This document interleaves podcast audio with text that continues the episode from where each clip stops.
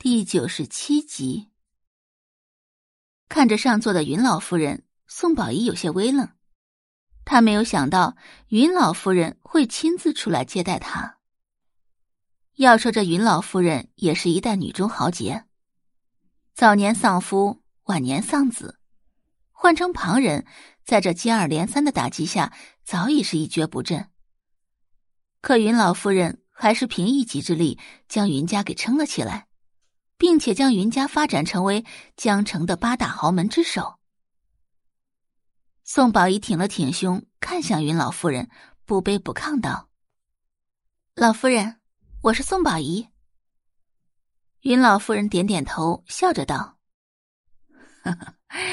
早就听过宋小姐第一才女的大名，果然是百闻不如一见呐。”，您谬赞了。我只是比大部分人更努力一点而已。因为努力，所以优秀。云老夫人接着吩咐佣人上茶。宋小姐，坐。宋宝仪轻身坐下。不知宋小姐学医几年了？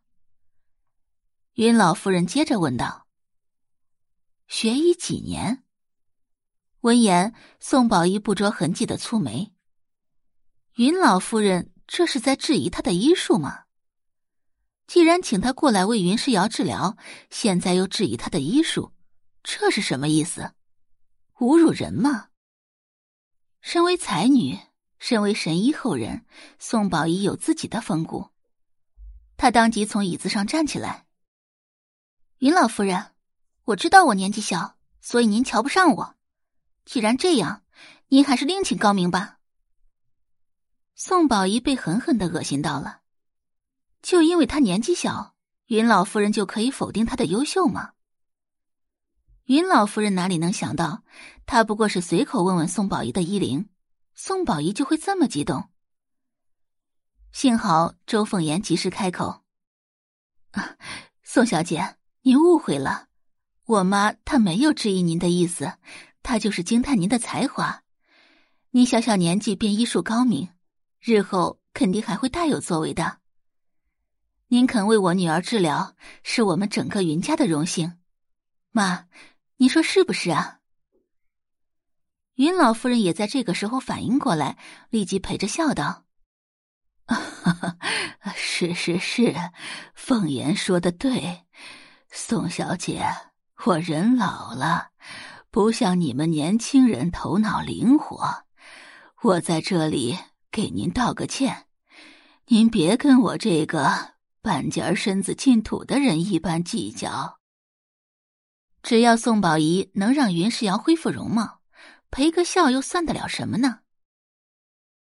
看到周凤言和云老夫人都在跟自己低头，连连道歉，宋宝仪的虚荣感被瞬间填满。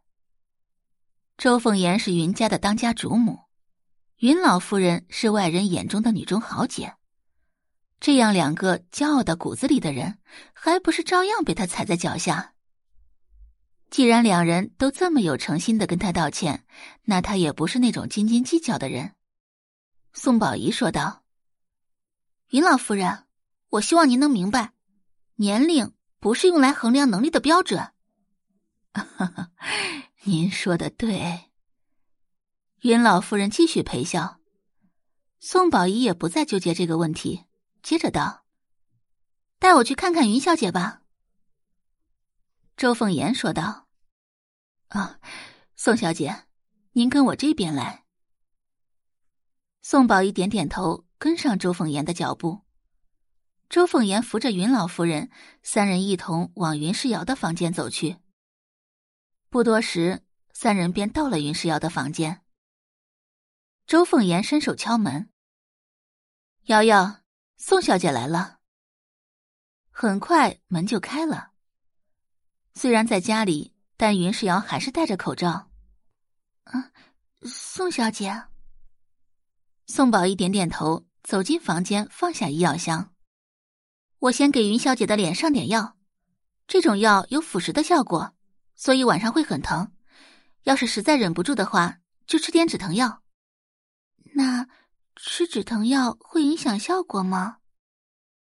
袁世瑶问道。肯定会有影响的。啊，那我就不吃了。感谢您的收听，去运用商店下载 Patreon 运用城市，在首页搜索海量有声书，或点击下方链接听更多小说等内容。